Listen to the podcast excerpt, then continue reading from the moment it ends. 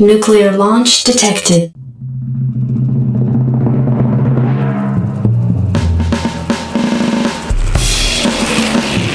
At the end of World War II, an elite U.S. commando team was placed in cryogenic suspension as an emergency contingency plan. The horrific release of Age of Conan an unsuspecting population prompted their revival.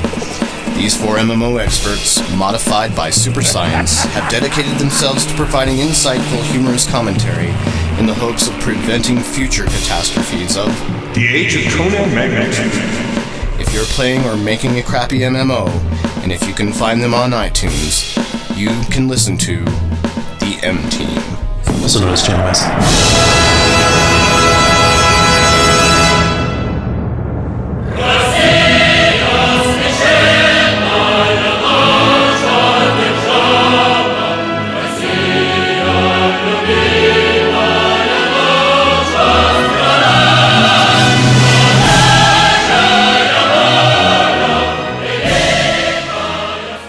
Greetings, comrades. Welcome to episode 121 of Channel Massive. After big change in episode 119, we have now conglomerated international super collective of folks to bring you even better quality show, Next Level. My name is Petro, and I am joined by Raj and Strange Man in German. Please be there to the podcast that we'll be bringing to you today from Hyderabad, India. At least that is where I'll be editing it. I will be editing this podcast and performing many wondrous miracles while simultaneously taking help desk requests to my IBM contract that is all we did to run to my apartment. You sound so good. I just swear every time. My name is Atakok. I am for you. Thank you for joining me, gentlemen. Thank you. You're welcome. When there is no Jason, there is no Mark.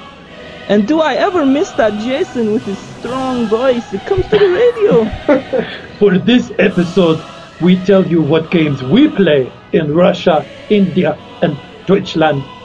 And we also tell you emails sent to Week, Mark, Noah, and Jason, and give you new, fresh perspective of new Channel Massive.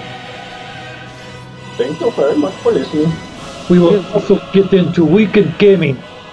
You will not get Blogos area, but you will be happy about it. You will like what we have here instead. I do every day. All the time. Comrades, are you ready to go? We are ready to walk.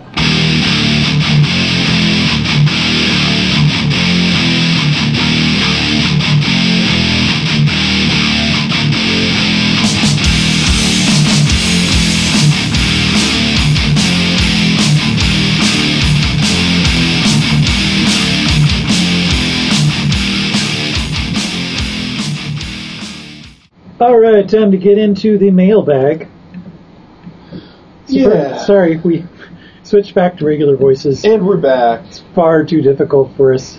So it's not... It's not too difficult for me, yeah. This feels good. Come back to... So it's not actually an international supergroup, but it's Noah and Eric, a.k.a. Blameful Gecko, and Mark. Yeah, it's just me. Yeah. And, Eric said he was bad at accents, but I think he's actually pretty good. Yeah, his accents have character. Yes. Well, mine is just like a ever-shifting accent that goes from East Indian to German to Russian to... Scottish.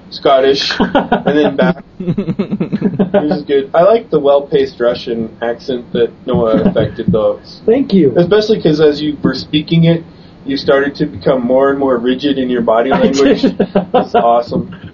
But we're here to bring you the mailbag. Yes. We're going to start out with something related to the current event, the earthquake disaster recovery and reconstruction, restoration issue in Haiti. I thought, I misread it, I thought this was all an effort to make the Haitian character on Heroes more, important and impressive in the storyline. Oh. Because it said it was a benefit for the Haitians. Oh, and it's only $20. And I forgot that actually there was a really bad earthquake. Yes. Thank you. So over at rpg.drivethrustuff.com.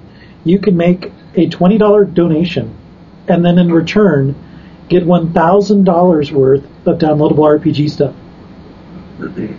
And it is crazy. It's this like $20 mega bundle, and my god, it is mega. Now, is this traditional print paper RPGs? Yeah. That's kind of how I read it. Converted to PDFs, I believe. Yeah. So it's a really sweet deal. Great cause, a great way for...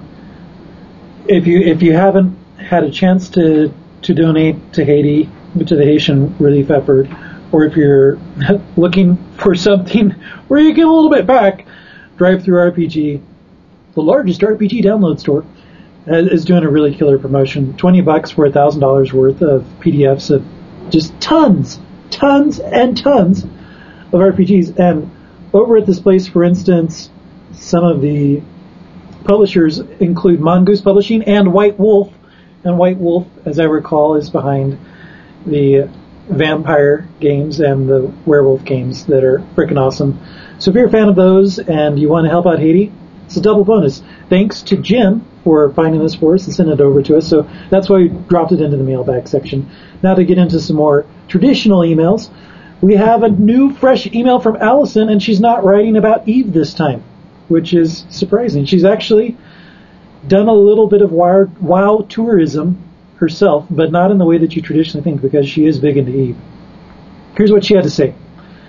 I freely admit that I did give WoW a second chance. I went out and bought the basic box, which comes with one free month. I figure I can get a better view through a real account instead of a trial. I've been playing that for about a week before getting slapped with a permaban. The copy-paste reason why? Account action. Closure. Reason for action. In-game chat policy violation. Advertisement and spamming. This account was closed because a character on the account repeatedly abused World of Warcraft's in-game chat system. This abuse includes advertising third-party services /websites and repeatedly spamming in-game chat channels. Abuse of this nature pollutes chat channels shared by all players and harms the game environment as a whole. Allison continues, whatever that means. Turns out I'm not the only one who's been banned for this reason. Several of my core mates who play WoW have also been banned.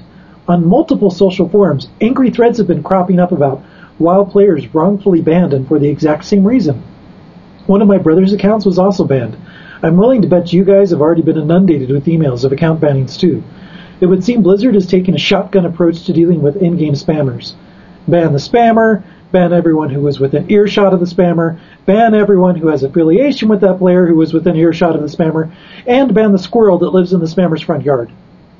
Worst customer service in the history of online customer service. Allison. Well, Allison, Eric, are you there? Yep, I'm here. Okay. Feel free to jump in if you have any feedback on this. Eric is remote from us, as you might have guessed, listeners. It's cool to hear that Allison gave WoW a try, and I remember her saying, I think just recently, that she was ignoring tons of people. That was the main thing she was doing in the social channel, was ignoring all these people that were annoying her, and maybe for some reason Blizzard interpreted her ignore fest as a spam, but that just doesn't make any sense. Have you ever heard of this stuff, Mark, where people are getting spammed or people are getting banned wrongfully over spamming? No. I've heard a lot of accusations that Blizzard is not unlawfully, but going overboard as far as getting rid of accounts and stuff, but like for spam, I don't know. It's kind of a new one, so. Yeah, that stuff would definitely ruin my experience because I just imagine the amount of work that you have to do. Even though if it's just an email to someone, you're cut out and you know it's not your fault, but you have to do all of that work just to prove that you're not an ass. It just blows my mind. It really sucks that Allison, she was actually trying something besides Eve. Yeah. And she got smacked down in a week. In a week. Consider how many people are like constantly trying to like cheat the system and all the crap you hear in the trade channel and stuff like that. It's like it's just it's pretty bullshit when you have to you know you didn't do anything wrong, but you're pretty much screwed now, and you've got to spend all this time. Like, I just, man, that would just, burn my britches. I couldn't imagine if my WoW account got closed right now, like what that would do to me after all that time and effort, you know. Big rug. Oh my God. Chris sent us another email to move along. Moving along. Chris said, I think I heard / wrote down Noah's League of Legends name wrong. CO Mark M is what I wrote down, but I can't find him. I could listen and try to find again, but I figure if we're going to play a game together, I shouldn't be afraid to email for it. For some reason, we have this in the show. Also, I wouldn't want to inflate the download statistics. Thanks, Chris. Chris, for the record, in case you're actually listening to the podcast still, it's a Kindor, A-K-I-N-D-O-R. But I haven't been playing League of Legends. No, I played initially, and then I got busy. Yeah. My apologies, but Mark has made up for my absence tenfold. I would hope so. I play a lot. So I am COMARKM, and I usually play, between 10 and 12 Mountain Standard Time, sometime during that window, unless I've drank a few too many rum and cokes, and then I could be up until 3. But you don't want to team up with me. You want to play against me, if that's the case. My reflexes are as slow as molasses at that point. I'm also in the process of getting the game. I'm in that pre-interest process where I kind of look over screenshots and go, oh, cool. That'd be a fun game to play. It's free. They just added a new champion. It seems like they add a new champion about every 2 or 3 weeks. This one's cool. You would like this one. It's based on King Leonidas from the 300, or General Leonidas. It's a big Spartan guy. Sweet. And actually, the name of the race, it's like we get the propaganda from him. Yeah. The name of the race is an anagram for Spartan. Oh. They're like the Spartans or something like that. The bat traps. Yeah, but you have like the spear thing, and you have this shield bash. You can do this thing where you jump up in the air and you like rain down death and destruction on your enemies and stuff. Oh, that's pretty cool. And I need to try it again. Yeah, it looks pretty like a cool champion. So those games always kind of scare me though, because I mean overall it's skill based. You can unlock perks, but really it comes down to you have to know the game, you have to practice at it, and be pretty good. It's like fighting games and stuff like that. I always worry that I'm going to get sucked into that, and then everything else is going to go out the window. Well, yeah, the thing on that one is if you ever played Defense of the Ancients or any of those types of games, it's kind of like the riding a bicycle metaphor. It's like if you were ever good at that, you'll be good at this. It just takes a little bit of a learning curve, but they always match you up with people that have the same experience as far as the accounts are concerned. They may be really proficient, but they won't match you up with people who are super expert and like, come on! And you can choose whether or not you're playing with people who are hardcore, super serious, or noobs. Yeah, and now they've added in a new thing where you can play against bots. So if you're self-conscious about your skills, you can have like 2 bots on your team and play against a team of 3 bots of different skill level. Cool. That's nice. So you can kind of practice, and then when you feel confident, you can go for the real deal. Okay. I'm gonna download it. Finally, mission accomplished. This podcast it's sponsored by League of Legends from Riot Games. Last email from Salas. She writes, I haven't commented on the site in a long time, but I'm still listening. Yay! With my new Droid phone, I find myself mostly listening, driving to and from writing workshops, which isn't conducive for posting comments. I still love the show, no matter the topic. OMG, that dance club hip-hop intro Jason made. I smile this freaking big every time I hear it. Geeked up gaming guys sounding all G is very sexy. Too bad you're all married. LOL. Keep the shows coming. Well, Sayla. Actually, you're in luck. Yeah. No one's not married. I'm not. I'm the only one who's officially single. Yeah. Eric's in a relationship. Yes. I don't know if his Facebook status says it's complicated or not, though. That's always a fun thing to see. In a relationship, it's complicated. And I'm just going to tell you, though, Noah is urban as hell. Yeah. That's true. Yeah, full-on G-force. Totally. That's right. Totally. He's got a wife beater on now, in fact, to show off his tattoos and neck beard. So I can't even look at him because his pimp cup is like full of bling. Yeah, that's right. Sometimes his big hat just gets in the way and comes in. Anyway, thanks for the comments, Shayla. That's awesome. We hope you enjoyed. You'll probably never hear that dance club hip hop thing again. Oh yes, you will. Mark doesn't like it, and I freaking love it. And I have a copy of it. Actually, I do like it. I'm being like devil's advocate against myself. I think it's hilarious. It's one last souvenir of Jason. Yep. Before he vanished into the ether. Yes. He stepped into the mist. Happy trails. Listeners, if you want to be in episode 122, where we will have potentially an exciting experience. Come on, Noah. I don't want to say it. Okay. I don't want to overpromise. I want to underpromise and overdeliver for you. But you'll make our delivery even better if you send in an email to mail mail@channelmassive.com. You can also leave comments on the blog post. Sometimes we put those into the show. Not as often though. Yeah. Only if they're really good. We really just like emails more than anything. You can Twitter us or whatever the hell. Tweet us.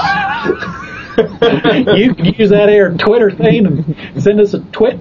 I have a feeling our Facebook site thing will be revived a bit too, so if you're into Facebook, you can do stuff with the things. We look forward to it, and next we're going to be getting into what we've been playing.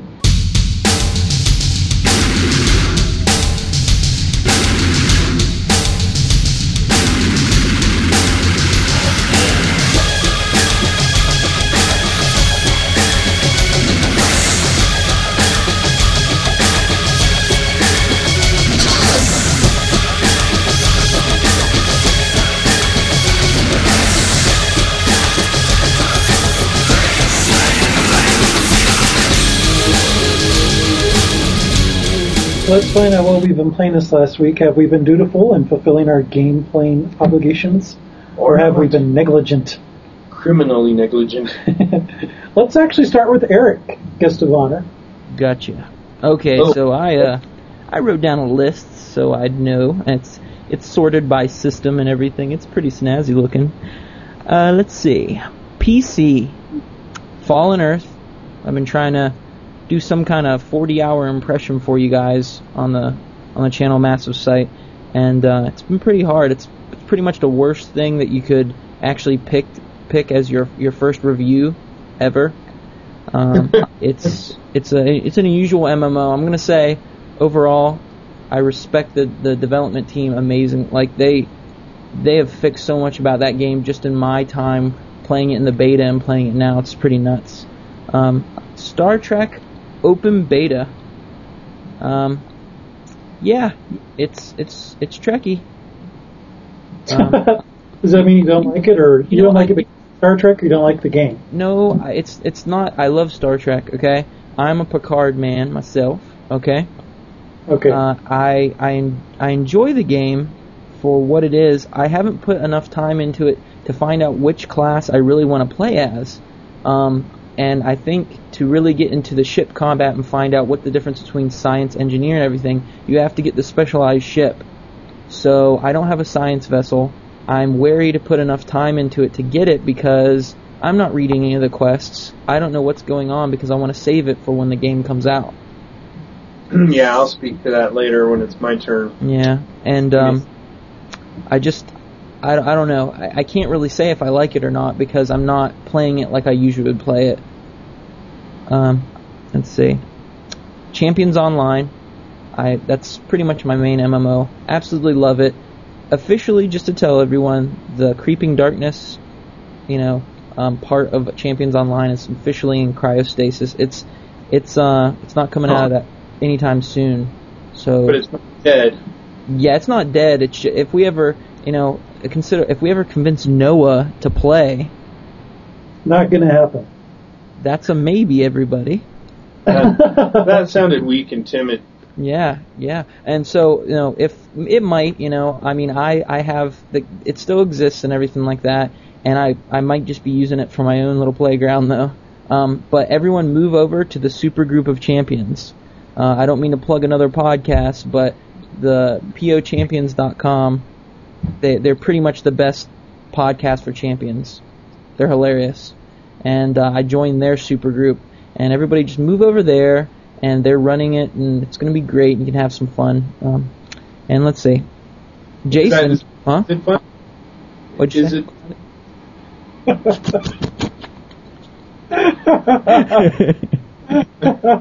We're like awkward babies out of the womb when it comes to any kind of communication with each other.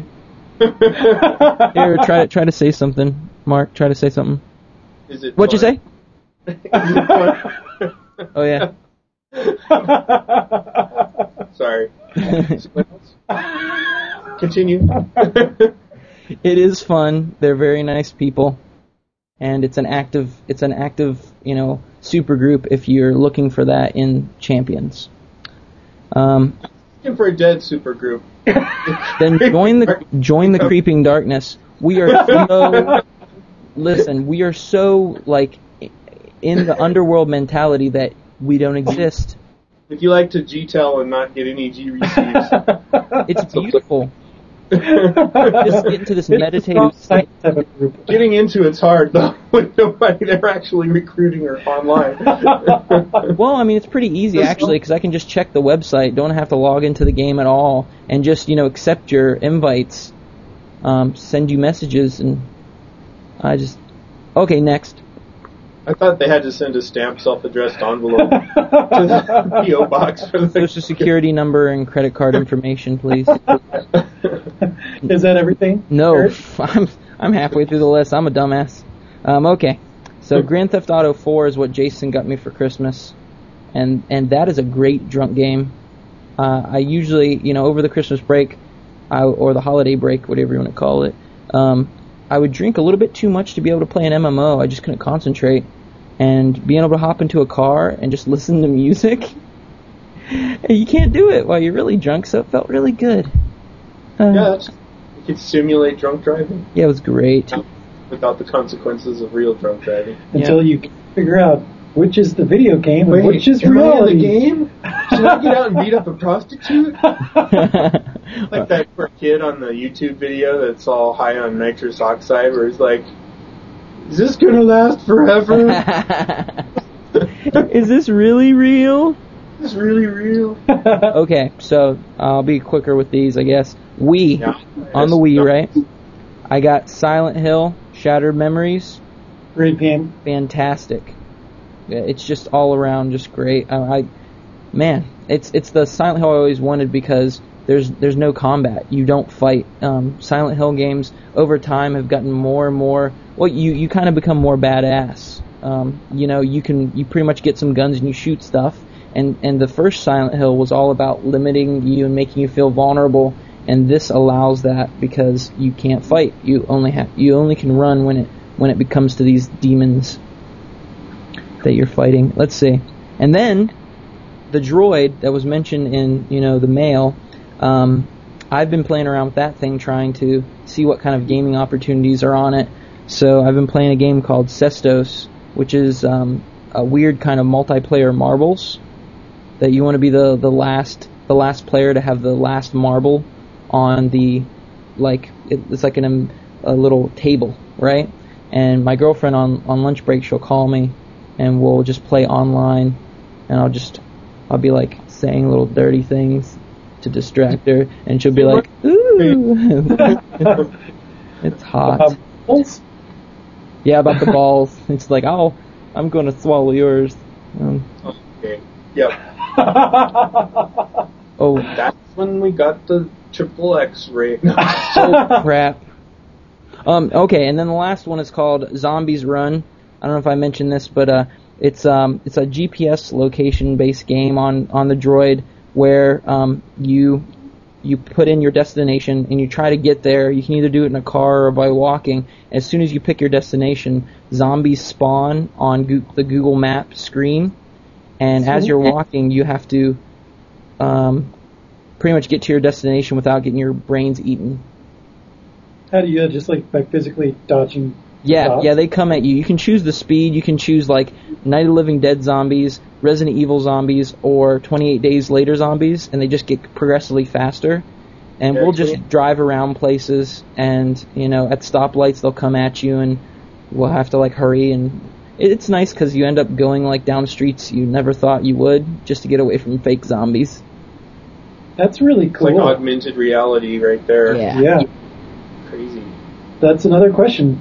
Is this the video game, or is this real driving? I don't know. But I'm sorry, officer, I was trying to outrun the zombies. Hey, you look like a zombie, officer. Let me hit you with my stick. Oops. Is that the end of it? Oh, yeah, that's it.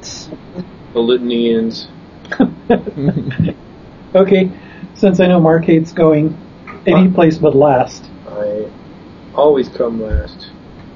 Go next if you want. No. I'll go next, by God. Because mine's quick. I played League of Legends, of course, the PC game.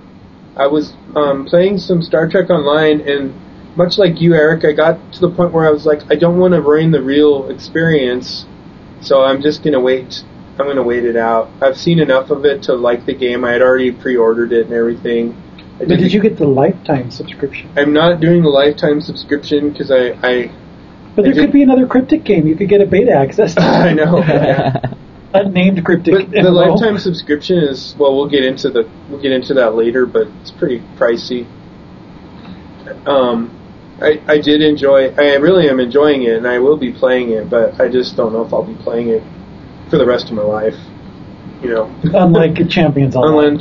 Unlike Champions Online. But yeah, I just don't want to ruin the. Yeah. I don't want to ruin the missions. I want to play when it really releases, I want to have that whole experience, read the quests. And, does this mean that you're no longer interested in open betas? No, it's just this one.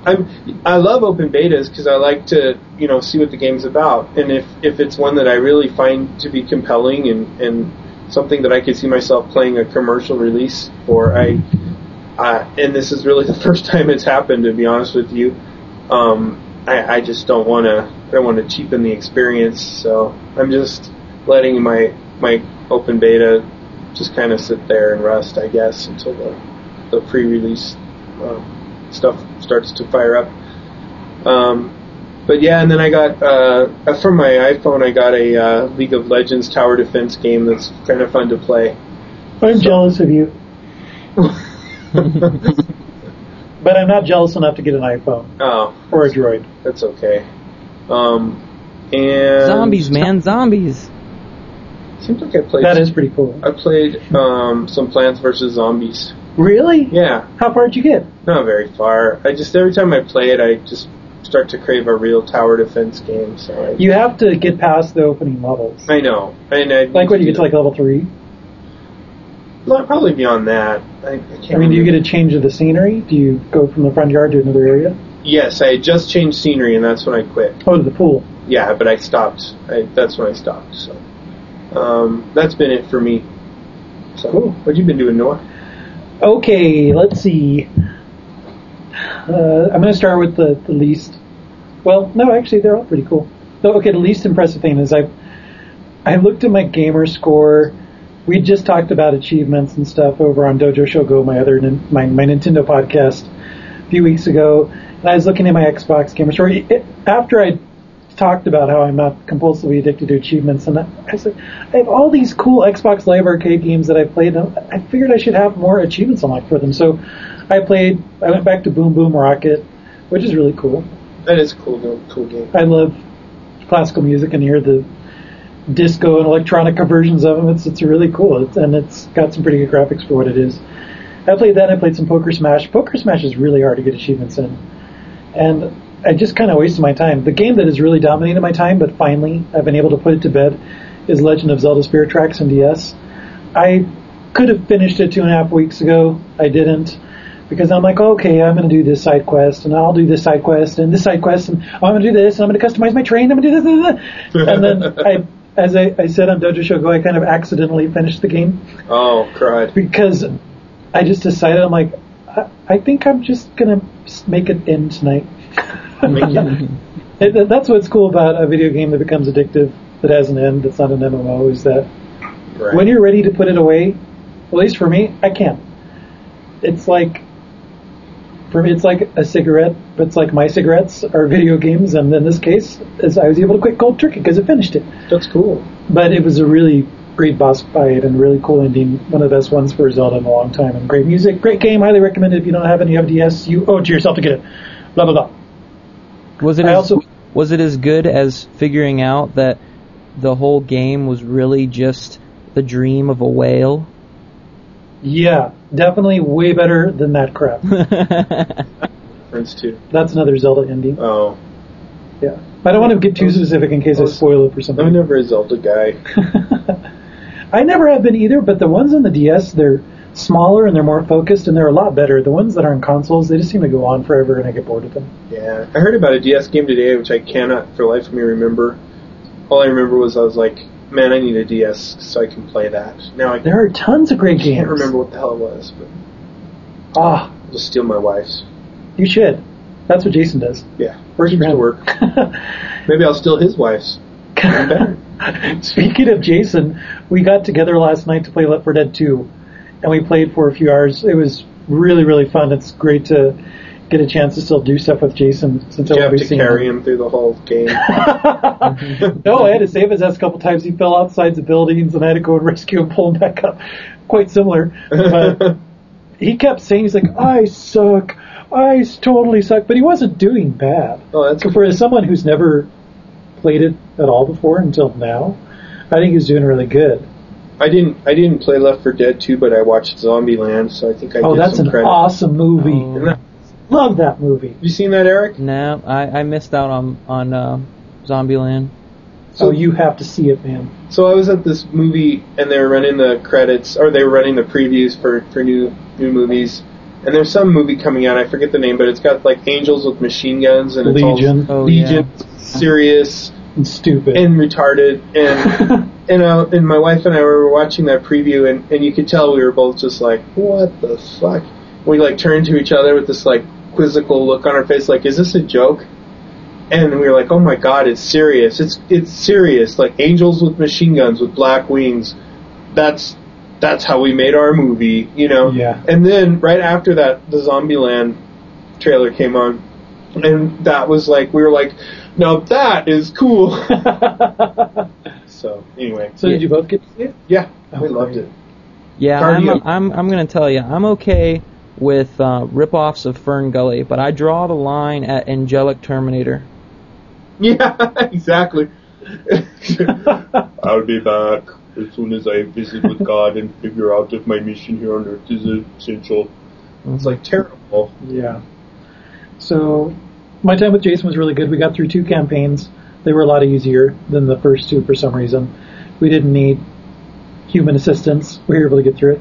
I actually picked up a grenade launcher early on in the game, in the second level of a 5-level campaign. I'm like, oh my gosh, a grenade launcher? I'm keeping this baby. Because it came with like 22 grenades or so. Wow. And it kind of stinks because once you pick that up, if you're not going to drop it, you have to carry it the whole time and use it sparingly because you can't refill it with ammo. Whoa.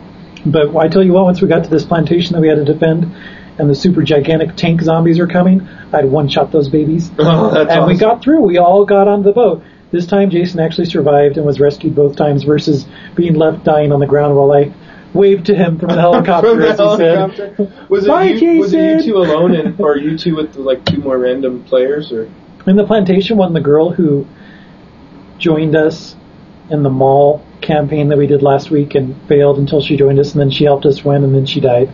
Well, we escaped. Exactly the way you worked the country. It was so funny. I don't know how she died, but she did.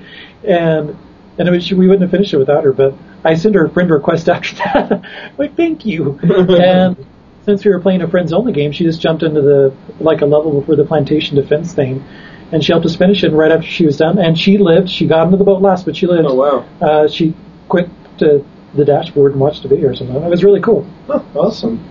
Jason said, I think we should do this on a weekly basis. And I'm like, here. So maybe next week we'll play as zombies and kill humans. That'll be pretty fun. Oh, awesome. Because that's a cool versus movie. Yeah.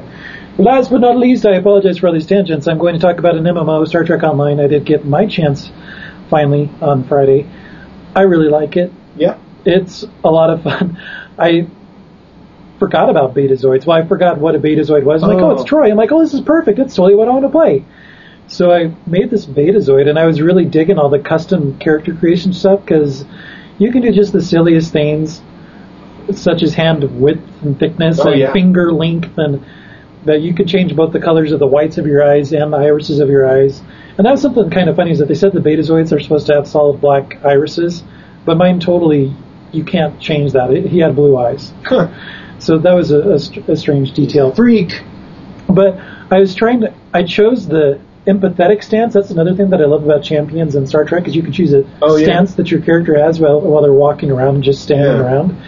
And I thought, I put him in the thoughtful one, but he put his hands behind his back, and I'm like, hand thickness, what the hell does that do? And so I changed him to this swagger type stance or something, so that I could see his hands. And then I'm like, okay, this is dumb. I don't want to change the thickness of his hands.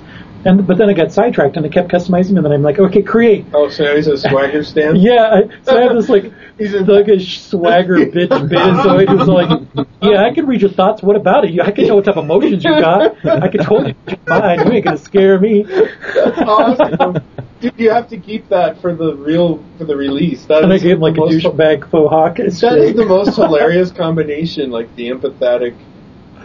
Yeah, he's an empath, but he's, like, cocky about it. Like, yeah, it's right. I'm reading your mind, bitch. I know you. I know you fear me. I know you. Go ahead. You know you in your head. I'm in your head, too. You better be scared. So, yeah, I played that, and it's still kind of glitchy, because when I finally got to, I picked tactical as my class, because I want to shoot things. You tactical. Yeah. And so I picked an engineer as my sidekick, my first crew member.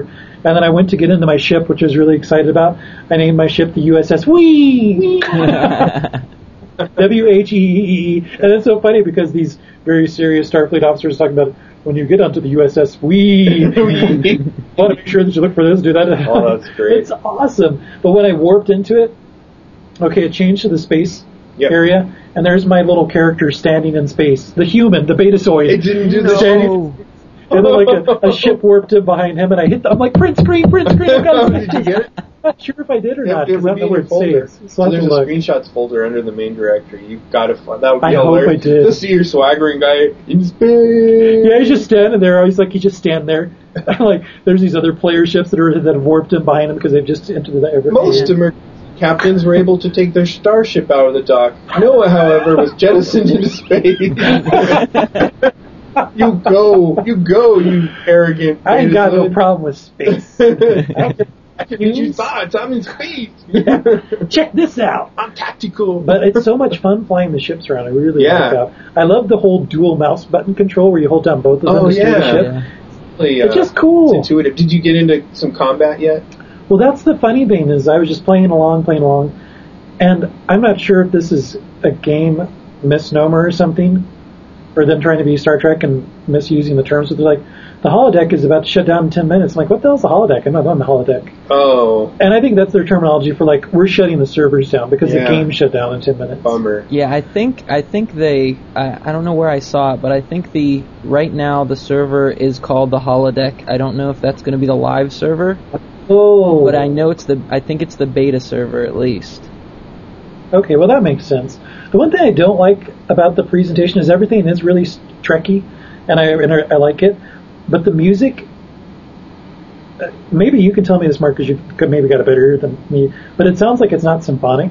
And I've had it kind of turned down. Because of the babies? Yeah, but, it's just one baby, like, but it feels like we have 12, but I'm planning on cranking it up now. And it's like, I thought surely they would get a real symphony to play, but... Maybe I'm wrong. Maybe it is real, but it doesn't sound like... I had heard a rumor that the guy that did the Star Trek reboot was doing the soundtrack for it, but and that's what gets me. That's what surprises me, because it sounds just like Champions. Yeah. It sounds just like freaking City of Heroes. So either they don't have that yet, or they're not doing it. Well, even the quality of the composition, it doesn't sound like... It starts out, the opening theme starts out sounding like Star Trek, but then it devolves into, like, I feel like I'm playing Champions. Well, I know, too, that... as far as voiceovers, they've got both Spocks. Yeah. Leonard Nimoy and Zachary Quinto. That's cool. Yes. So Siler, Zachary Quinto is the what is he, the holodeck doctor when you first start the tutorial. Oh, really? Yeah. Oh, that's cool. I didn't realize that when I was talking to him. Yeah, that's pretty cool. And have you heard Leonard Nimoy, Mark? Like I said, I've had the sound cranked down, so if I did, I didn't realize. Well, listen to the soundtrack so much. I just think, regardless of whether they use synthesizers or not, it doesn't sound like Star Trek music. Yeah. It sounds like Champions. I hope they get the symphonic stuff from the... I don't know. Well, don't get me wrong. You hear French horns, and you hear... and it's just not that violence, level, right? But, yeah, just it sounds like a project that was made too close after Champions. Is it like... as cheesy to the Star Trek theme music as Warhammer's soundtrack is to World of Warcraft's music, which is to say, a whole different level. Oh, it's not that bad. Okay. No. Or Age of Conan, or compared to Age of Conan's soundtrack, which is just awesome. Oh gosh, yeah, the Age of Conan and Warcraft, hands down, have the best soundtracks, and it's. I won't say that it's bad music. It just doesn't sound like Star Trek music. Right. And to me, the soundtrack, the music of Star Trek is such an integral part of the whole package. Yeah. No, I hear you. I hope they get that right. But, okay, this super long half hour, what we're playing segment is end. Well, shall we recap what we've been playing? Yes. I'm just joking. Let's move on.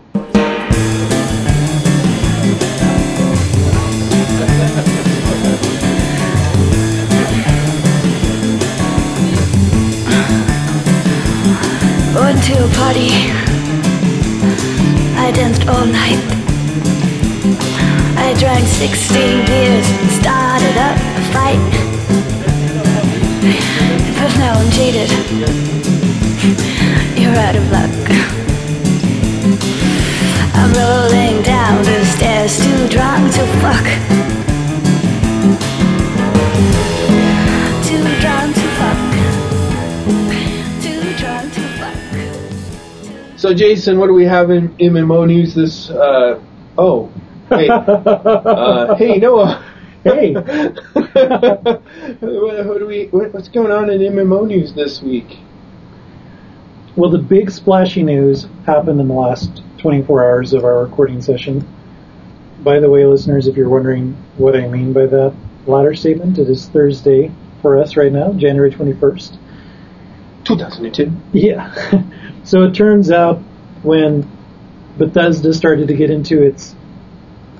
Bethesda, ZeniMax, whatever you want to call them, got into its hissy-fit lawsuit with...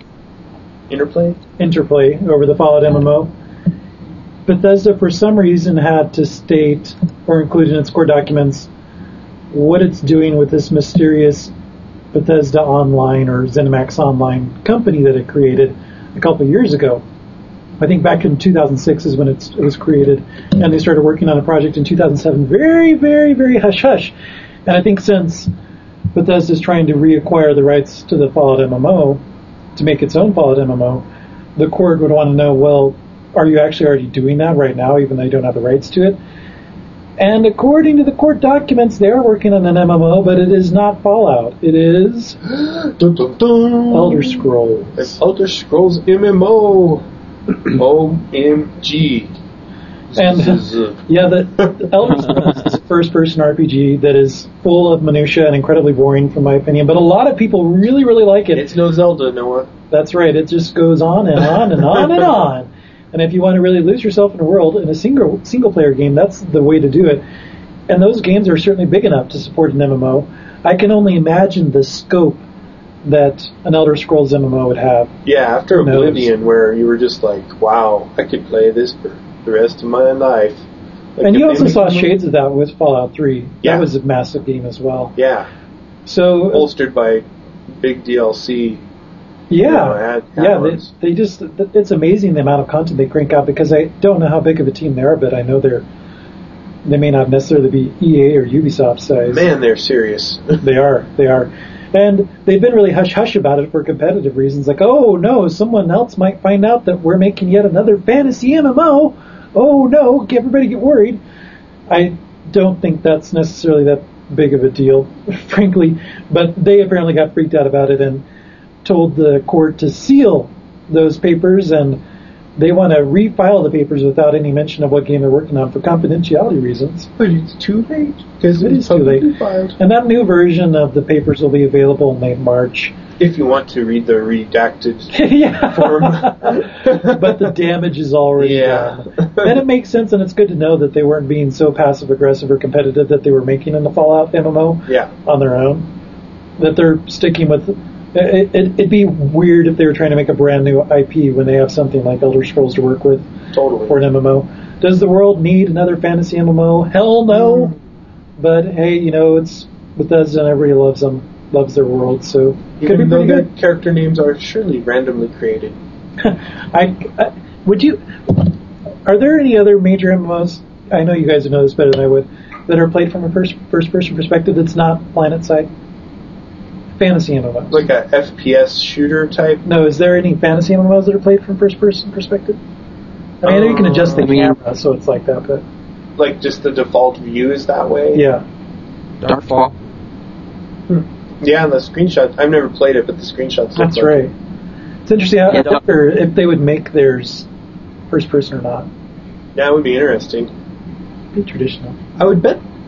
Well, you kind of need to be able to zoom back a lot for targeting encounters like and PvP.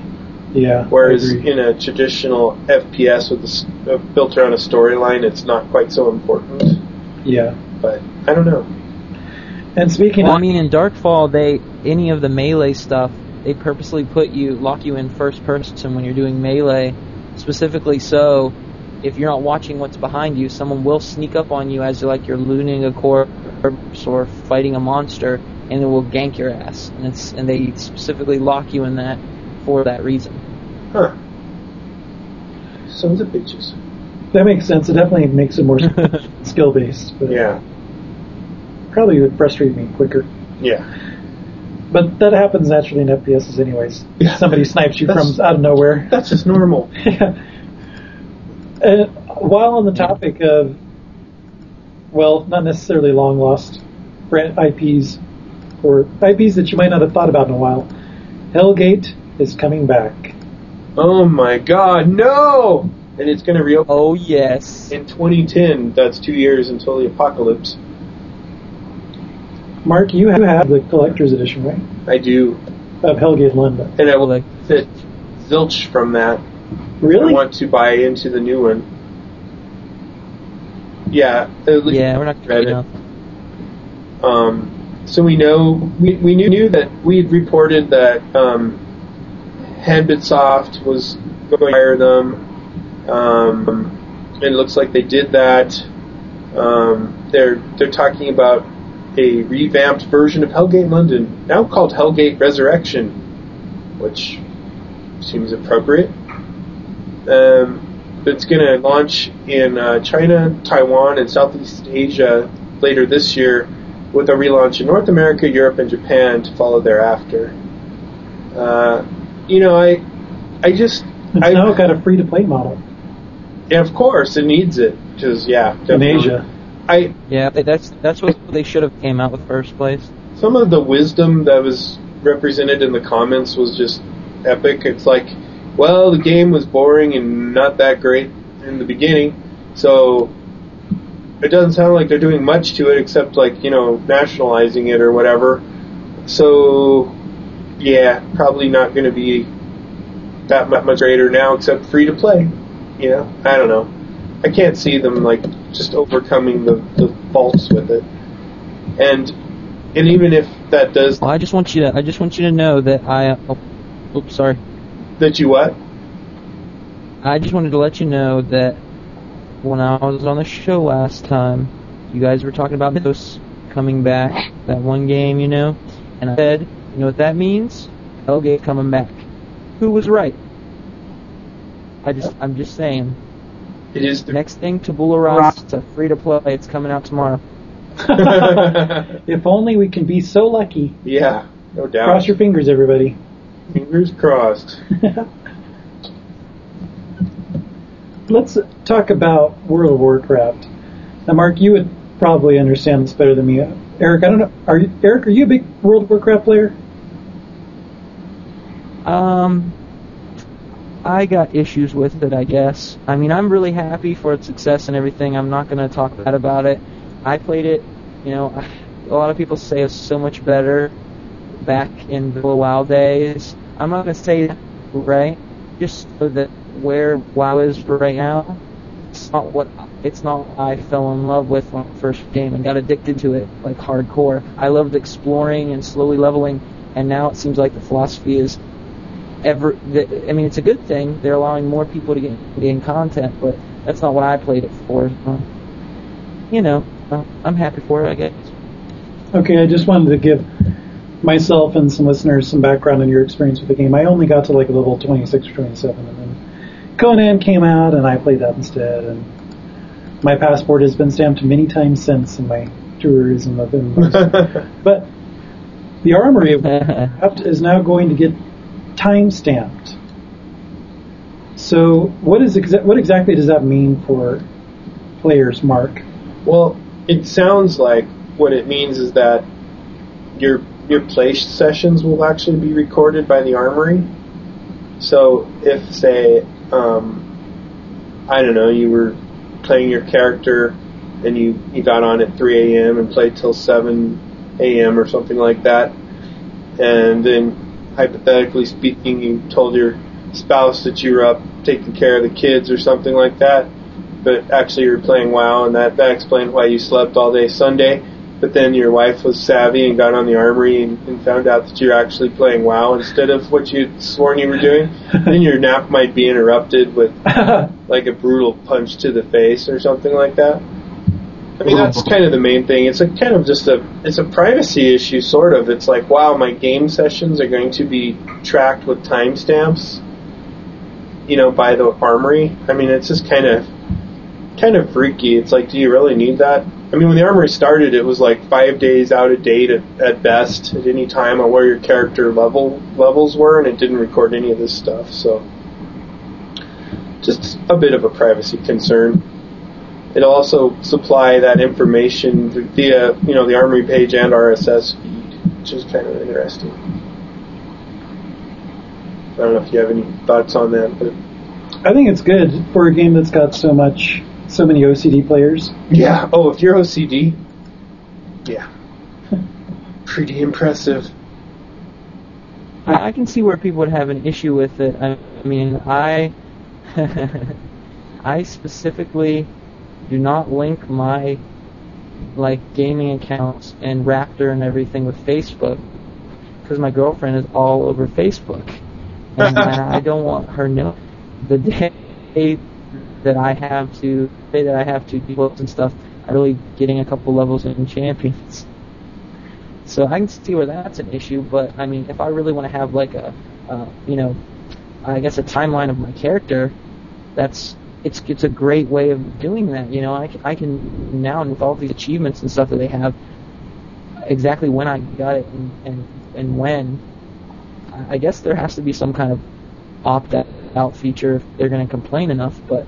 When I was reading this, I was kind of thinking that, I mean, only something like WoW could do this with minimal people freaking out. I mean, they can freak out about the privacy issue all they want, but they're still going to play the game.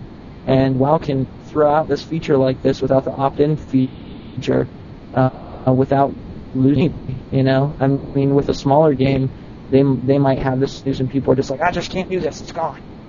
Right. So it's pretty neat to be able to see how big WoW is. They can just throw crap out like this. Yeah, the Armory's kind of in the last 2 years gone from just a, like, nascent little idea to this just massive, you know, chronicle of your character, to the point where you get they're adding a 3D model now that you can rotate around and look at your character and stuff. I think that's great. Which is kind of cool, so... So, who here has downloaded, or who here is signing up for the Star Trek Lifetime subscription? Well, I think the two people who have lifetime subscriptions to other games should be right up there.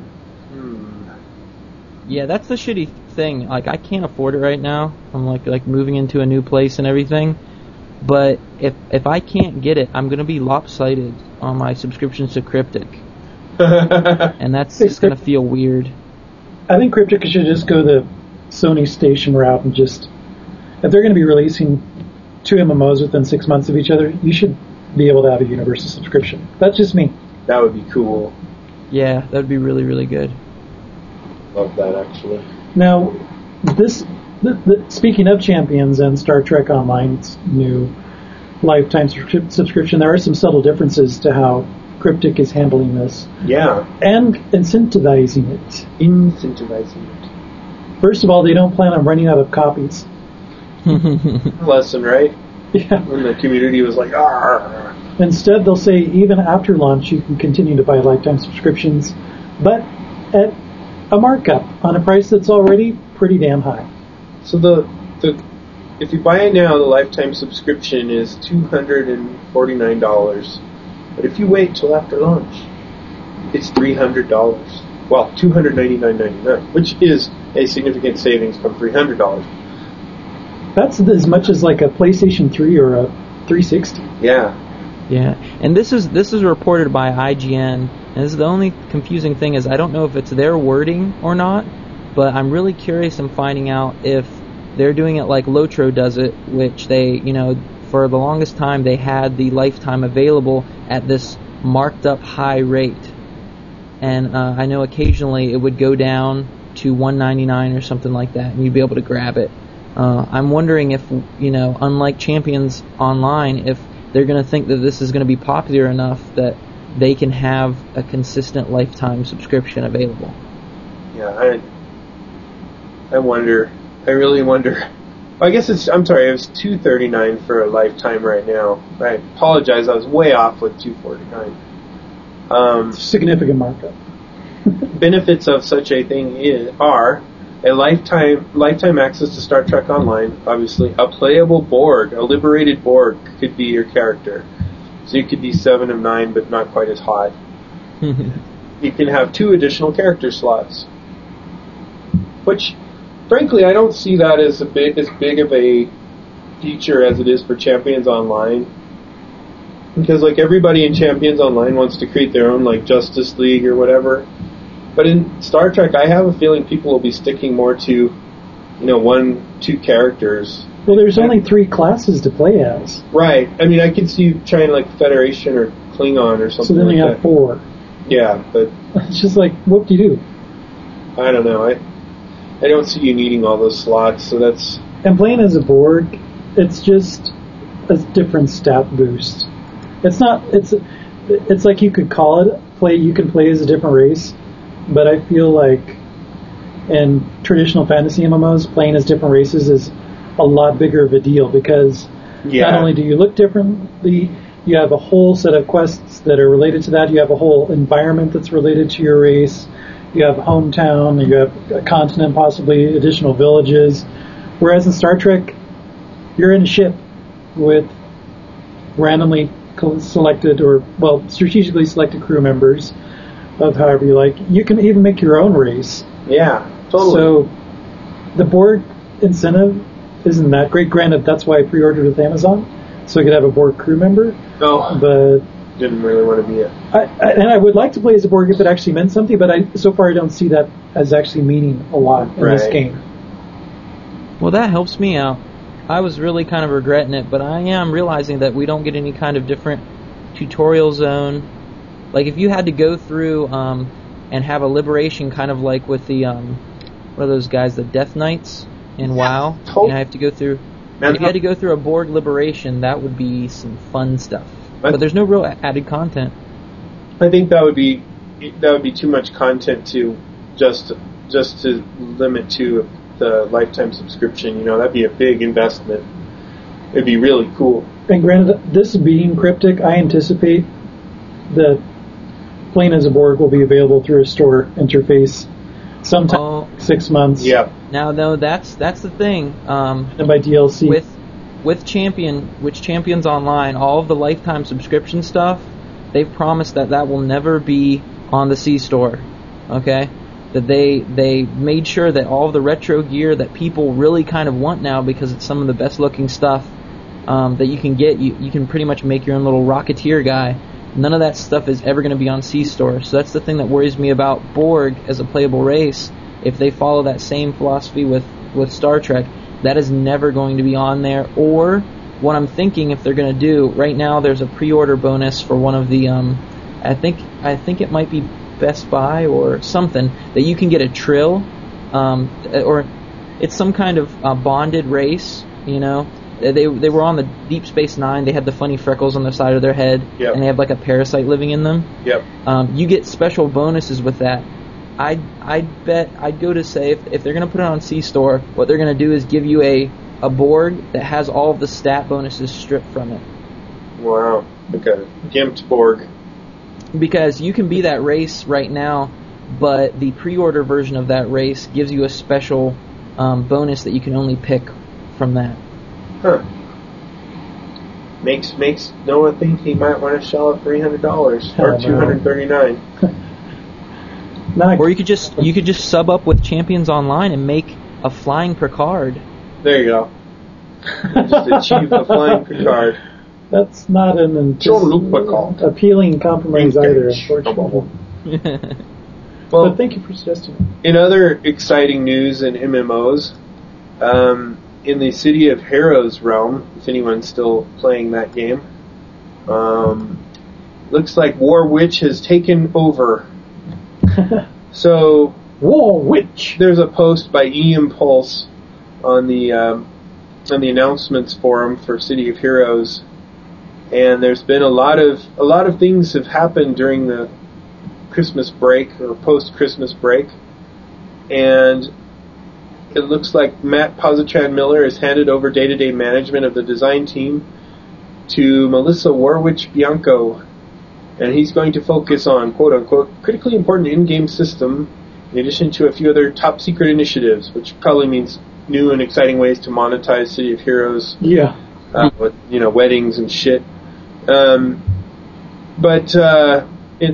she's going to take over the wheel there, the tiller, if you will.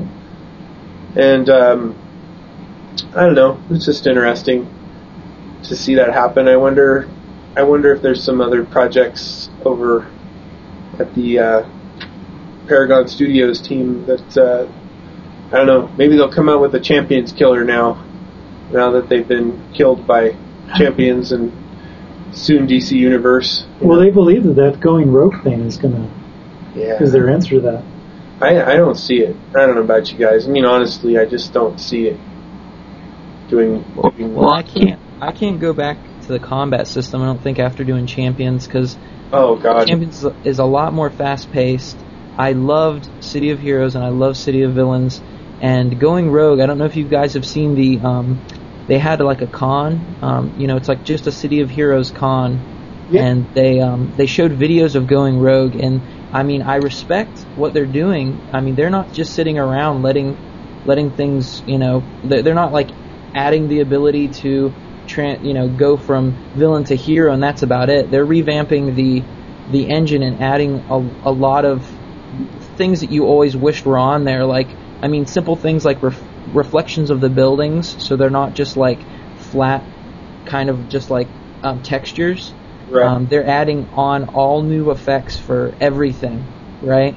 So, and they're adding on a bunch of flying effects. It looks pretty. You can definitely tell that it's just a pretty wrapper on the original engine. Like, everything does still look kind of stiff and everything like that. Right. But, I mean, they're at least prettying it up, and if I was still playing City of Heroes, I'd really appreciate all the work they're doing. Yeah. Oh, totally. I mean, it would be appreciated. It just, I don't know, it's just kind of a hard thing to do to contemplate because of that expansion, going back to that game if you're already playing Champions Online, or if DC Universe comes out, it's going to be tough. The other thing too is the cryptic engine that they use for City of Heroes and for Champions Online and for Star Trek Online. It's evolved so much on the cryptic side, and yet there's this like kind of old legacy version that City of Heroes is still using. Even if they dress it up, it seems like it's like a 1 point something, whereas Champions Online and Star Trek are using like a 2.0 or something. You know what I mean? Version. Yeah. And about the the cash shop and everything, I know COH they definitely rustled some feathers when they had that like tuxedo pack and everything. But one thing that I think that Cryptic right now can take from it in trying to get like a more I guess positive look at their C-Store is that whenever they would make any kind with COH, whenever they would do that kind of thing, they were very transparent in telling you where that money was going. So I know exactly that the tuxedo money went directly to development of the City of Villains special art powers, and they were very careful in telling you that. So you actually knew where your money was going. With the C-Store stuff, I don't think people feel as comfortable in Champions because it just seems like they're just getting some more money out of them. They don't know where any of this stuff is going. Yeah, that's a really good and interesting point.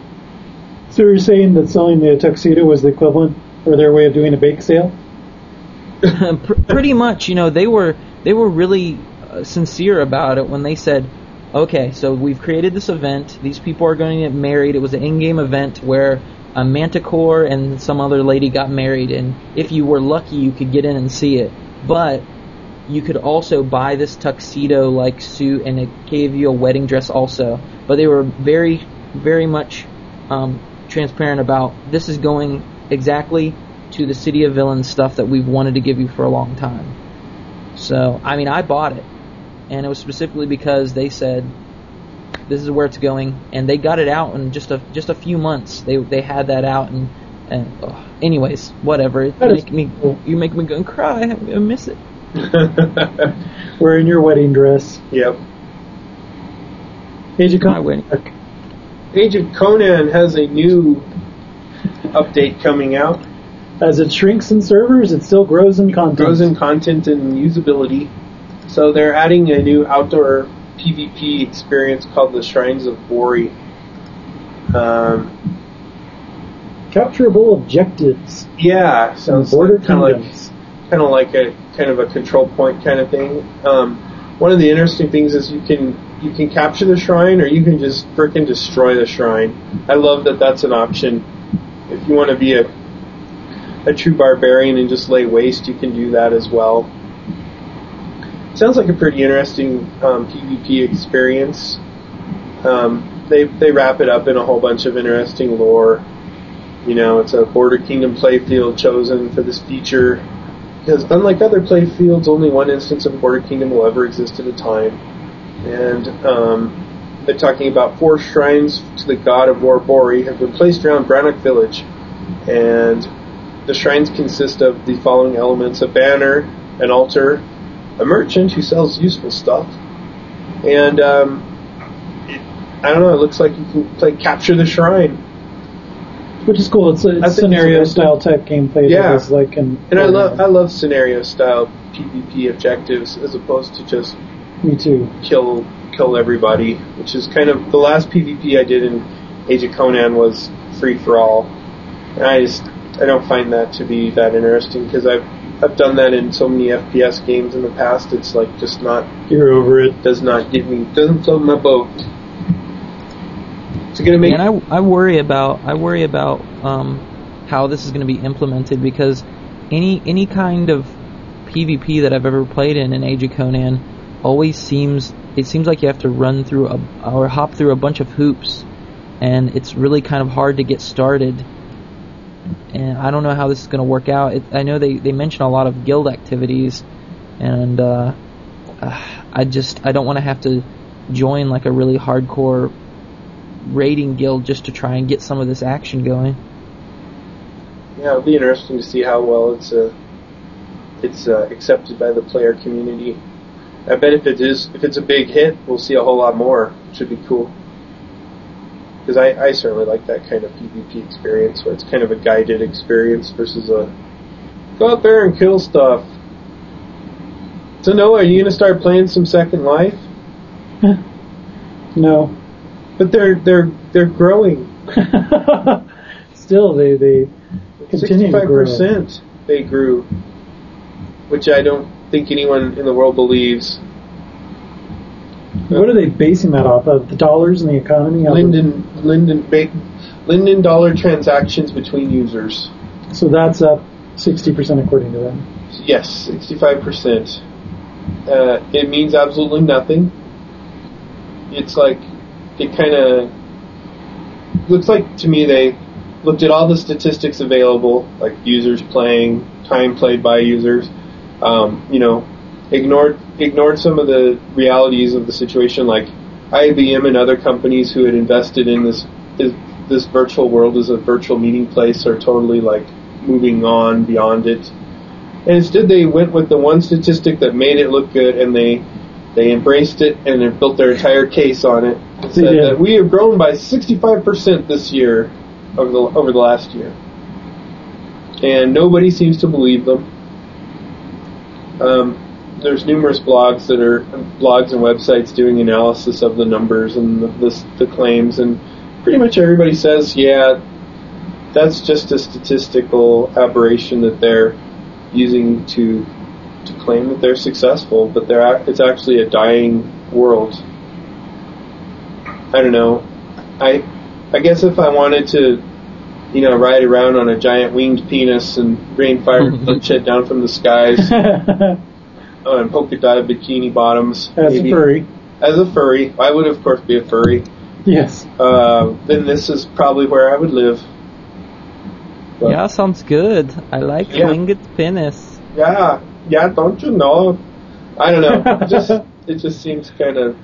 Well, they say that people are gambling, and that's a big reason for the big monetary exchanges going on. Right. But in reality, there has been about a 7% growth, which is good, and that's a realistic number, and it's surprising considering that everybody considered or thought of Second Life as extinct or failing or quickly declining, the shark. Apparently it's still hanging on, clawing out there, because there's an MMO for everybody, as Final Fantasy XI showed us. Oh god, yeah, that proves a point right there. And Eve, that's another respectable MMO that has a very dedicated, loyal fan base that grows in small factions, but it's still there. So shall it be with Second Life. I think it's funny that the blog entry that we're looking at here on Second Tense is it's pretty much just saying you're a fool if you're going to say that it's going to grow by 65%, but you're pretty dumb too if you're going to say it's completely dead. It's pretty much growing steadily, just by little, and that's pretty okay. I don't quite get it, right? I'm not going to ever understand the appeal of it, but I'm glad that these people actually have community to go to. Oh, absolutely. Now that we've covered almost every MMO out there, we're ready to go into general gaming news.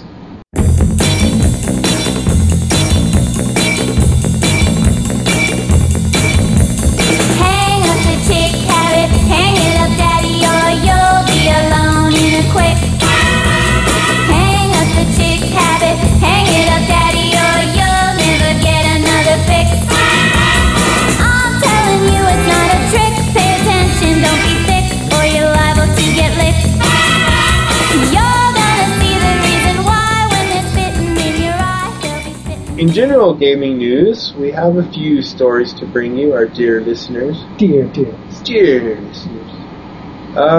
It appears that strange things are amiss at the Circle K in Redmond or wherever. Where the hell? Where's Microsoft located? Redmond. Yeah, strange things are amiss there. From Bruce on Games blog, he starts the blog out with the greatest possible reference to Ivory Tower thinking ever, which is the Magic the Gathering Ivory Tower card, which is really cool. I haven't seen an MTG card in a long time, except every other day when I go to 7-Eleven. Anyway, it looks like the Microsoft's Xbox Group Product Manager, Aaron Greenberg, when he was at CES, said a few things about 3D, because 3D was a big subject at the time.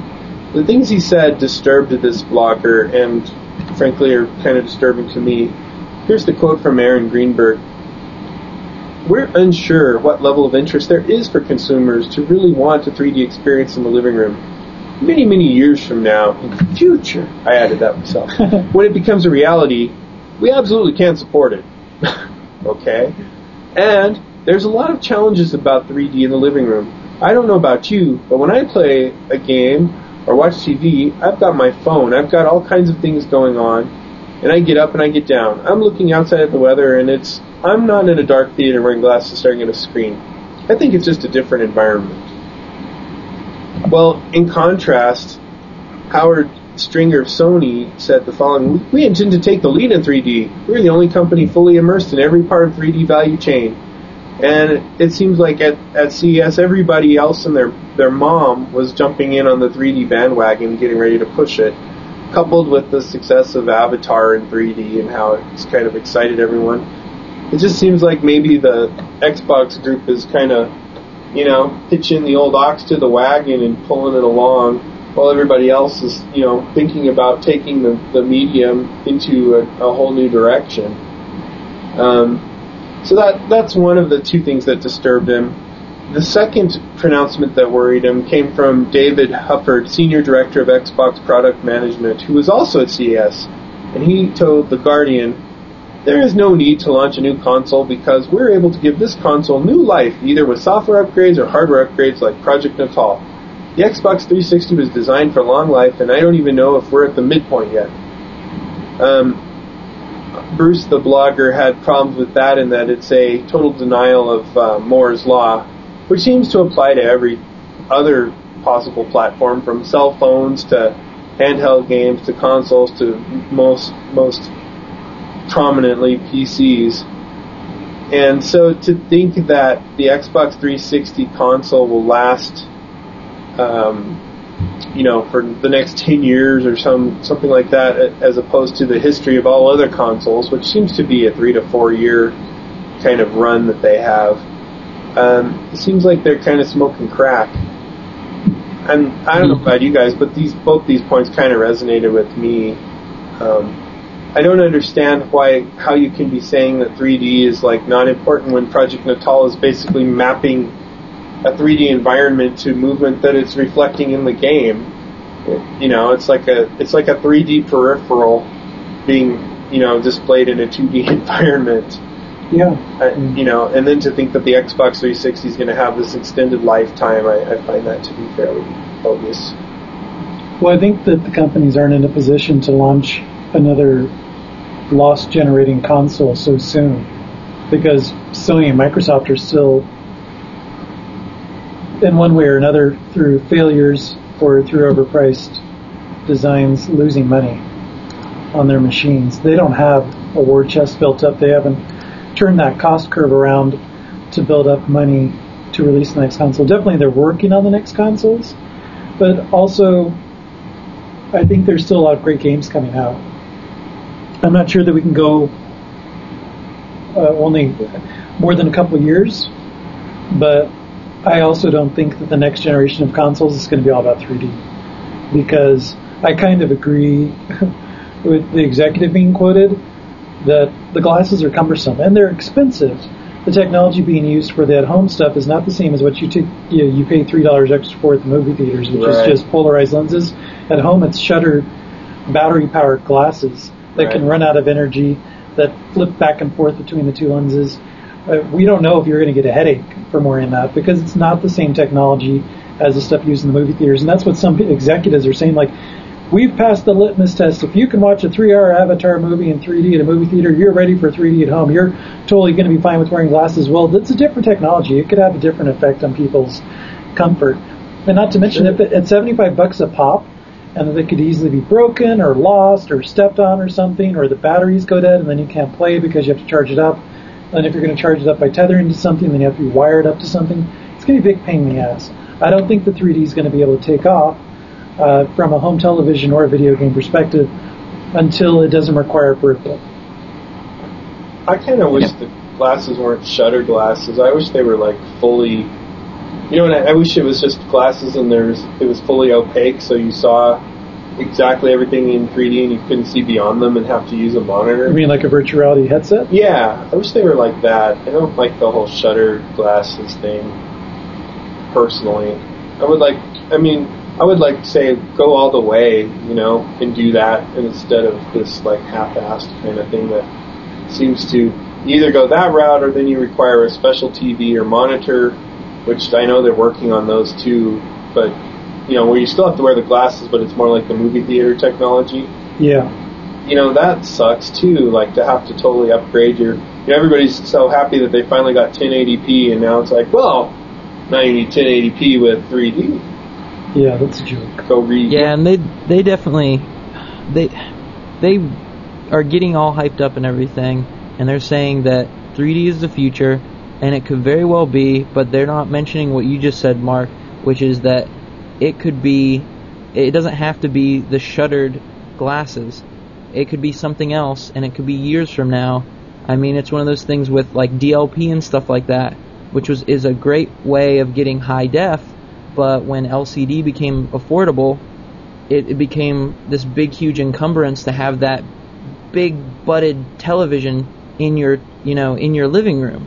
So it very well could be the dinosaur of the technology. So. Well, yeah. I mean, I have the first two steps of the technology of that. I have the DLP TV, which was, you know, fairly expensive in its time, and it was made obsolete by the LCD, which I have one of those TVs, and now that's made obsolete by the LED TVs, mm-hmm. and these things are coming now in generations that are like, you know, less than 5 years apart, right? It's totally unportable. So for the consumer, it's like you get in at one point, you're kind of hurting to jump, you know. We're kind of digressing from the point of the article, which is like, you know, is Microsoft on crack or not? But you know, as far as consumers go, it seems like you get screwed with this stuff every time. Yeah. And if they're downgrading the Natal in order to make it really cheap to jump into that, which is the rumors that a processor was taken out of Natal, which puts more horsepower requirements, requires more of one of the cores of the 360 to handle all the processing. But that could be good or bad. But if Natal comes out and it's really affordable, if it's $50, $75, I can see that as being something potentially exciting, and all the developers are really excited about developing for it.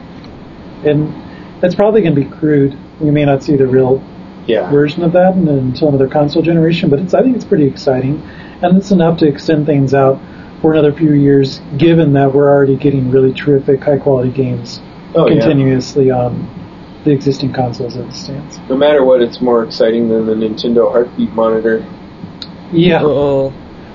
That's going to be so funny when Natal and the PlayStation 3's ARC, or whatever they're going to call it, launches, and then you've got the vitality sensor. Yeah. Are you alive? I am still alive. Also, you could have known by my clicks per second on the controller. What's our next story? I think it's one of yours. Is it? Is it about brains? It's about your giant left frontal lobe. So speaking of health measurements and brain activity, a study was conducted recently to find out if people are genetically or biologically predisposed to be better players of video games based on the size of certain structures in brains. And it turns out in this test, which I think was kind of imbalanced to begin with for a number of reasons, but according to this test, there are two areas of the brain that, if overdeveloped, as they call it, will make you better at certain aspects of video game playing. The nucleus accumbens, which is a little lump deep in the core middle of your brain, makes you good at starting up a new game and learning it quickly and doing good in the training stages, whereas the putamen, probably totally mispronouncing this, it's called another lump in the middle of your brain, that's good for doing latter detailed areas, detailed goal objectives of the game. Now, the reason why I think that this study was kind of imbalanced is that there were 39 subjects, only 10 of them were male, 29 of them were female. which I suppose if you're trying to get a group of people that aren't very familiar with video games but have unique brain structures, maybe it's right to skew it towards one gender or another, but I think that's kind of weird. And plus, the video game that they were playing looks like something straight out of 1982. It's a very simple line graphic video game where you have a little spaceship flying around in a hexagon and shooting at things and defending something in the core. And ultimately, the jury's still out on whether this is valid, because other scientists are challenging this, saying, well, yeah, this may be true or it may not be. I think it would be kind of cool to find out if you could be genetically predisposed to being a better gamer. I wouldn't be surprised. We're genetically predisposed to being faster runners or better at athletics and all sorts of other things. Cognitive skills, muscle. It's getting late. I'm tired, having a hard time stringing my vocab words together. Yeah, but your brain regions. Brain and physical activity. That thing. Requiring coordination. Right. That is, you can be genetically predisposed to that as well.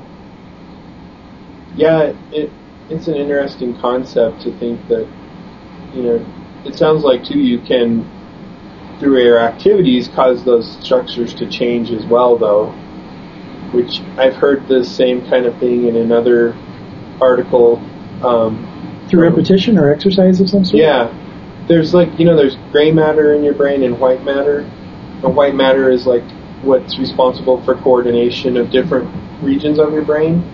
And so, they did this study. You can actually see this with some kind of a scan, right? They did a study, and on these kids that were having trouble reading, they had different proportions of white matter spread out throughout their brains than the kids who were doing well at reading. And reading involves a whole bunch of coordination of different regions of your brain. As you can imagine, you're imagining things while you're reading. You're starting to see it in your mind's eye, so to speak, but you're also doing the mechanical function of actually reading and processing language and all this stuff. So it's one of the biggest things that requires coordination of the brain. Well, so that was the thing they found, but what they didn't expect was when they put the kids that were having trouble reading through these educational courses to catch them up, you would do a Sylvan Learning kind of thing or something, that structure in their brain changed, and they actually started to gain white matter to be on the exact same level as the kids that had it naturally. Oh, that's interesting. So, yeah, you're actually affecting the structure of your brain through activity. Mm. And I kind of was gathering through this article that something similar could happen. So perhaps you could have overdevelopment of portions of your brain through excessive play of video games. Right, exactly. Hence your accusation, Mark. Yes, that Noah has a giant left frontal lobe, which causes his head to be... It's difficult right now as his concentration is lapsing. He's starting to kind of list to the left because of the weight of his head is not. That's okay. Innovators. So. Thank you, Mark, for that scientific observation. You're welcome. That's what science is all about. Observation. And you are a scientist. Mad scientist. Last but not least is a collection of games that Eric's going to walk us through. Okay, so this is on Develop, and this is by a guy named Nicholas Lovell. He went through 10 games that pretty much eventually killed their creators, closing down the shop on them. There are some obvious... Well, pretty much every one of these kind of makes sense if you were following it when they came out. First one is Malice. This one was an Xbox game that originally came out, I think, during the launch of it, and it was supposed to be voiced by Gwen Stefani. It's going to be a great kind of platformer, exploration-based platformer with elements of, I think, Legend of Zelda and just pretty much a collect them all kind of platformer. And it got pushed back, came out later. Pretty much with a different publisher. You can see that they kind of half finished the game and just tried to recoup some of their losses on it, and it it got terrible reviews, so it just kind of disappeared, sadly. And then you got Hellgate London, right? Which is coming back, so, I mean, it couldn't be all bad, right? Except that the company's dead. It's not dead, it's taking a small nap. Bill Roper went to Champions Online. Yeah. He's a great visionary over there. I like him. Right on. Zug, yeah. Zug. Well, yeah, so Hellgate London killed Flagship Studios. I don't know, but I kind of lived that because I bought the collector's edition. I was all kinds of crazy about it, and then just to see all of the videos about their development and realizing that they didn't know what they were doing, and it just slowly died. They tried to do too many things in one game. Yeah, and they were way too ambitious. I mean, like, the list of things that they have on here is pretty interesting, that they tried to get Vista working on it with DirectX 10, which that did not work almost the entire time that I played it. You know, they had this weird single-player, multiplayer box set thing. Different features for both would be unlocked, you know, at different times. You had all of this, 7 languages, they say, across Europe, the U.S., and Southeast Asia, and they were trying to create, like, a fully featured online hub almost, and it just died. Goodbye. Another one, this is interesting because I did hear about this one. I never got to try it, but it's one of those alternate reality games called Majestic, and it had just a ton of conspiracy theory things. You got to visit fake websites, and you would get called on the phone. You would get threatening emails and phone calls and everything like that. And, the big killer of this one was 9/11. It kind of, they kind of said, no, nobody needs those kind of threatening phone calls after all this stuff. So, I mean, it's, you know, ARGs are pretty darn interesting. What do you guys think? I think it's pretty cool, and I think we're actually seeing kind of a resurgence of that. Just to cite a recent example, you and your GPS zombie game is an interesting combination of real-world environments and life with something that's provided by a computer game. And I thought Majestic seemed so cool because that was when X-Files was still near its peak of popularity, and that's really what it was playing off of, was everybody being into conspiracy theories. Now, granted, it was post-millennium, so that stuff was rapidly cooling down, and the terrorist stuff definitely did not help because there's all this conspiracy theory that's throughout the game, and like you said.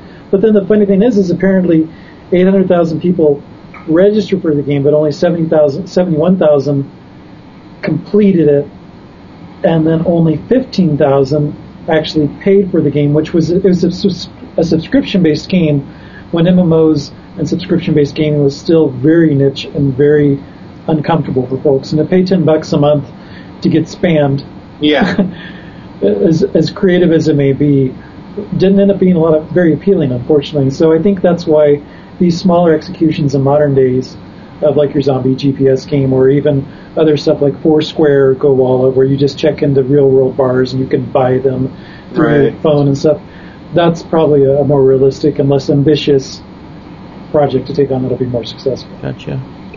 And the next one is Tomb Raider, Angel of Darkness, killed core design. I mean, you know, Tomb Raider was pretty good when it first came out, and it's one of those franchises that really had a hard time updating itself.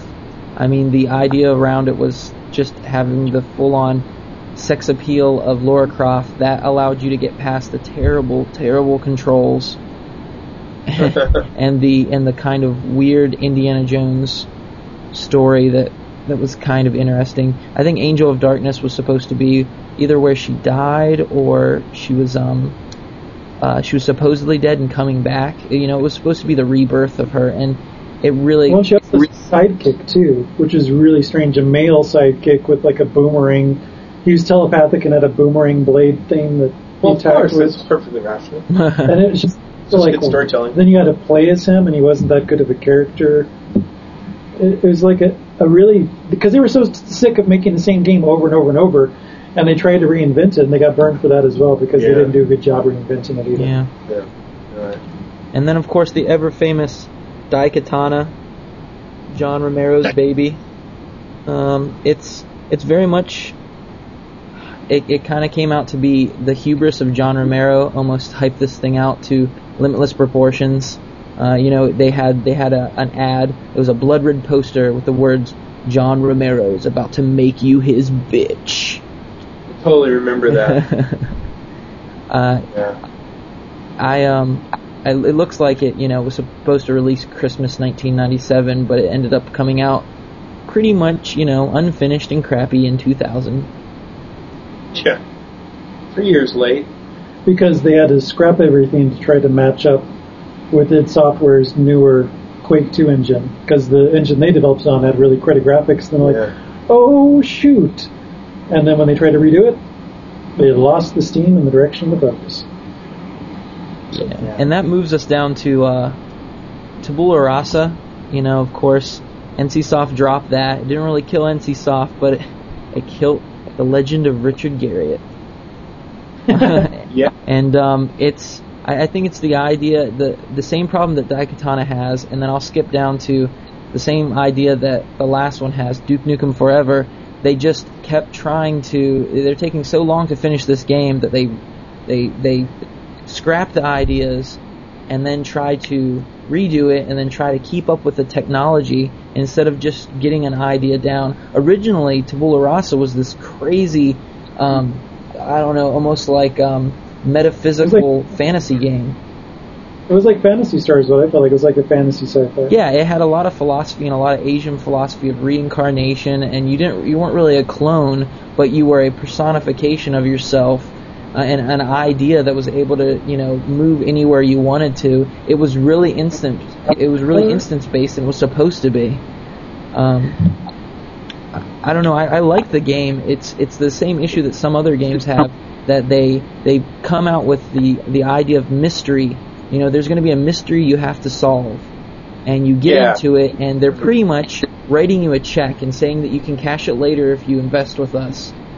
And finding out that mystery only works if they can actually keep the MMO alive. And they weren't able to. Yeah, that's too bad, too. Okay, so we got Haze. Free Radical, of course. A lot of the people who worked on this worked on GoldenEye, Perfect Dark.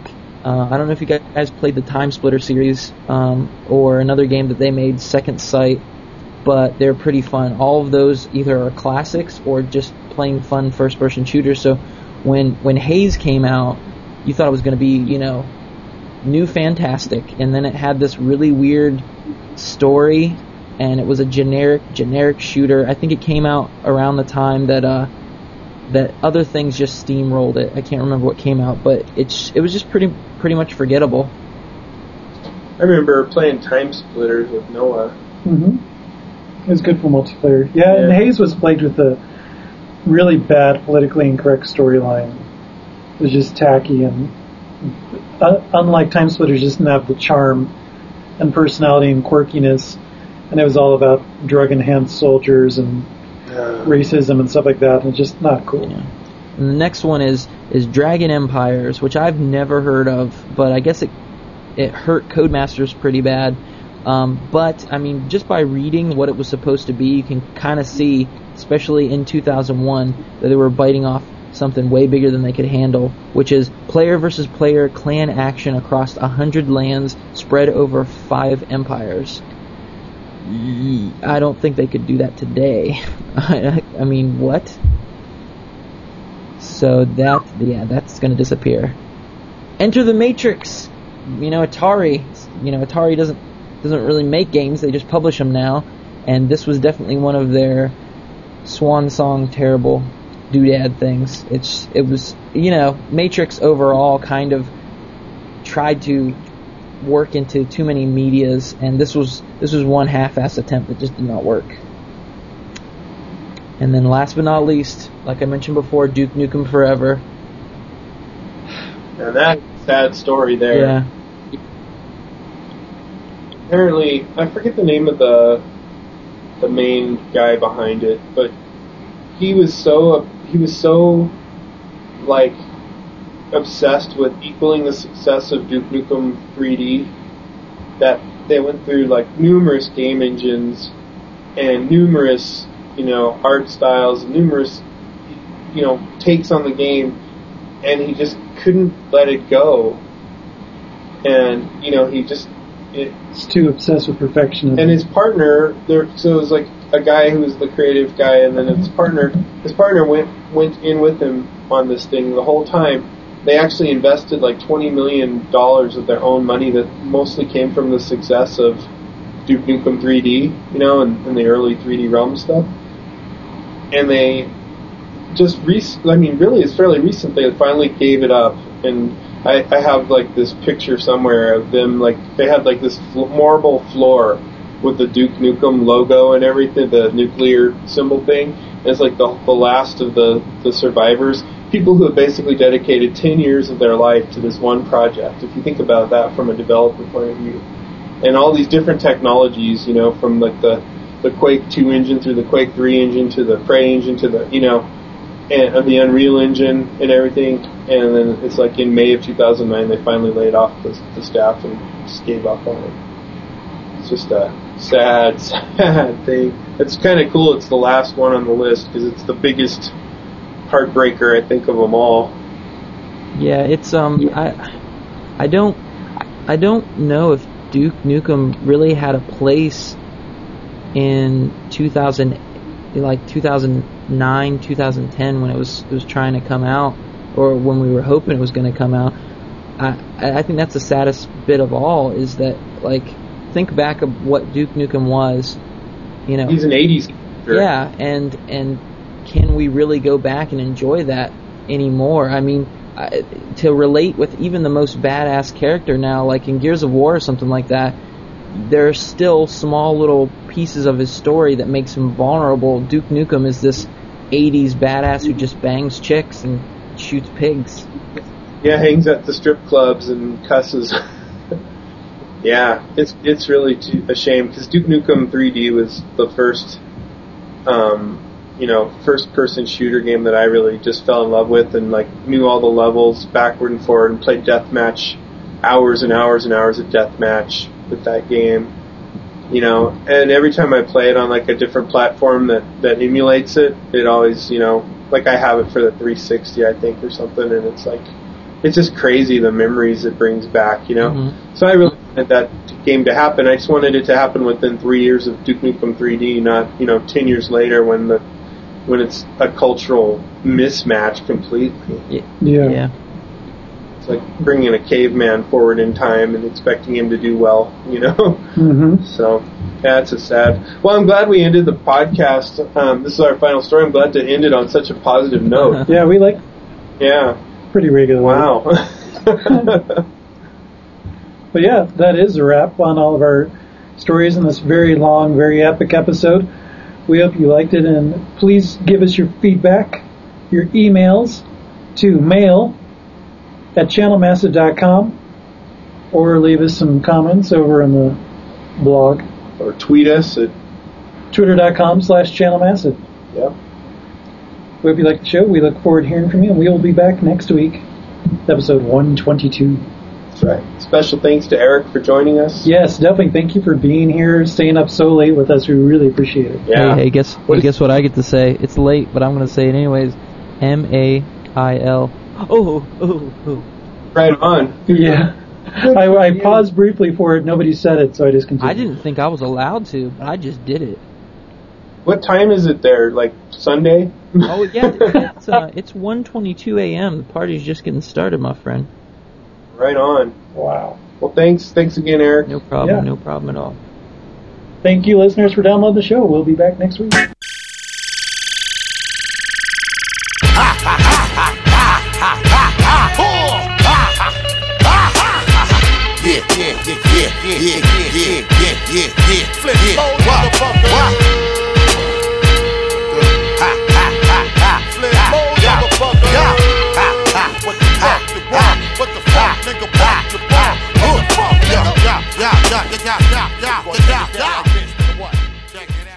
For sure, but you sound louder and potentially a little bit staticky-er. I'm not sure if that was just switching. Say some more stuff. Apple juice, 10-ton hammer, figure out anal beads. What was a good word to throw in at the end?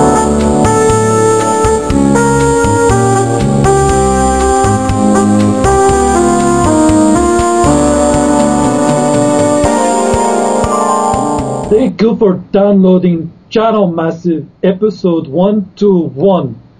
My name is Petro, and I am joined with an international super collective of co-hosts in the wake of Change to Show as of episode 121.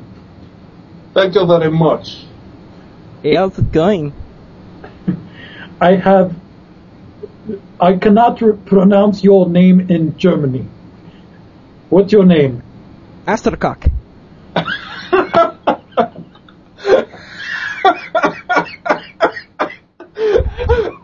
Maybe we better start over. That blew my mind. That was perfect. Astercock. And I lost my Indian accent. Something totally different. Oh. Not that my accent was... No, yours was fine in the slow, plodding, thing. And... So, that's worked. It worked really well, but... Sometimes I forget my own name and just make up one. It's awesome. It's awesome. He's keeping it. He's like the giddy German. Hey, I don't come out of character until the DVD extras. Huh? No, there. God, I've lost. You're Indian. I'm influenced by your accents. I fucking with me. No, hey. If you want me to fuck with you just tell me. I get a plane ticket. Please be handing the papers that are in front of you to the person behind you. I am Raj. I am coming from Hyderabad, India. Are you ready? Currently, with my right hand, I am recording this podcast. With my left hand, I am taking help desk request tickets for IBM, which has been outsourced recently to my studio apartment. Okay, I think I got it. Hey, I hear that in your country, the bull is very sacred. Would you like to rush me? There's a bit of a little horny laughter I hear from you. I think whereas the beef is what I'm saying, We're never going to start this show. No, but we're having fun. But you should save that and put it as an outtake. Channel that shit, Eric. That's beautiful. Well, yeah, as an outtake. I forgot that when I worked at the Best Buy, it's in America long ago, I would actually talk like this a lot of the time during the peoples. And they would say things like, "You're so gay," and I would go, "Only for you, baby." In the German accent. Oh, dear. Okay.